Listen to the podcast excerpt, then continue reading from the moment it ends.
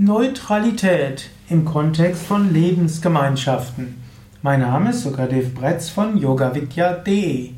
Neutralität. Was heißt Neutralität? Neutralität ist zum Beispiel wichtig, wenn man ein Richter ist oder wenn man eine Behörde ist oder hm, wenn man irgendwo jemand ist, der vermitteln will zwischen Parteien. Dort gilt die Neutralität. Man will nicht Partei ergreifen.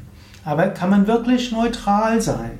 Hm? Heute wird oft mehr gesagt, es gilt die Überparteilichkeit oder die Allparteilichkeit. In Wahrheit kann der Mensch nicht wirklich neutral sein. Es widerspricht dem Menschen. Der Mensch hat die natürliche Fähigkeit zu Mitgefühl und hat die natürliche Fähigkeit, auch andere Menschen zu mögen. Und das allein widerspricht dem Gedanken der Neutralität.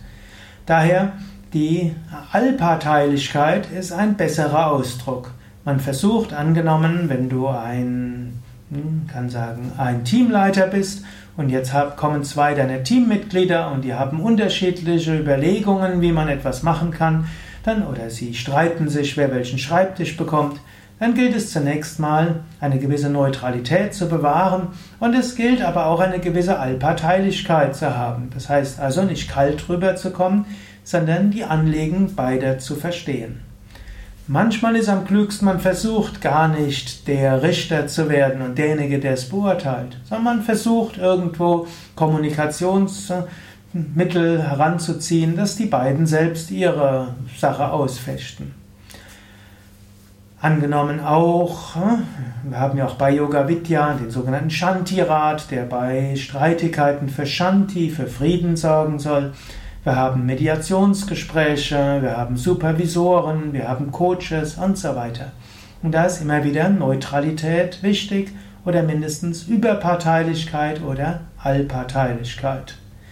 Manchmal musst du dich aber auch für etwas entscheiden.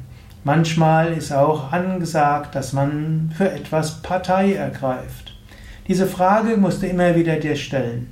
Hm, angenommen, dein Partner, deine Partnerin wird irgendwie angegriffen, dann musst du überlegen, ist jetzt angebracht, Neutralität zu üben, zum Beispiel, weil du irgendeine Verantwortung hast und es nicht so aussehen solltest, dass du deine eigene Partnerin dort bevorzugst, oder ist jetzt die Zeit, wo du zeigen kannst, dass du zu deiner Frau stehst. Und wenn sie mal angegriffen wird in der Öffentlichkeit, dass du sagst, stopp, so geht's nicht. Und die Partei ergreifst. Manchmal ist Neutralität gut, manchmal auch nicht. Oder auch angenommen, hm, hm, mehrere Mitglieder der Yoga Vidya Gemeinschaft sind irgendwo und irgendjemand äh, schimpft über einen anderen, hm, dann wird man manchmal Partei ergreifen müssen und manchmal wird man zu ihm oder ihr stehen müssen, selbst wenn man Magengrummeln hat, weil man feststellt, hätte er nicht machen sollen. Manchmal wird er aber auch sagen, jetzt muss ich Neutralität zeigen und ich darf jetzt nicht die Partei des anderen ergreifen.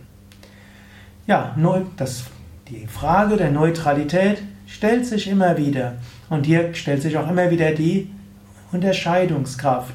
Immer wieder schauen, wann ist es klüger, Neutralität zu wahren, wann muss man Stellung beziehen, wann muss man Überparteilichkeit äh, zeigen und wann muss man auch zu jemandem stehen und ihm zeigen, ich stehe hinter dir. Und selbst wenn du mal Unsinn fabriziert hast, ich stehe hinter dir. Ich werde dir helfen und dir aus der Patsche helfen.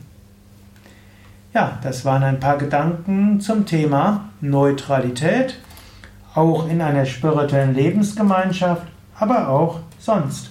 Wann immer Menschen zusammen sind, stellt sich immer wieder die Frage, wann muss man einen Standpunkt beziehen, wann muss man Partei ergreifen, und wann ist Neutralität angesagt.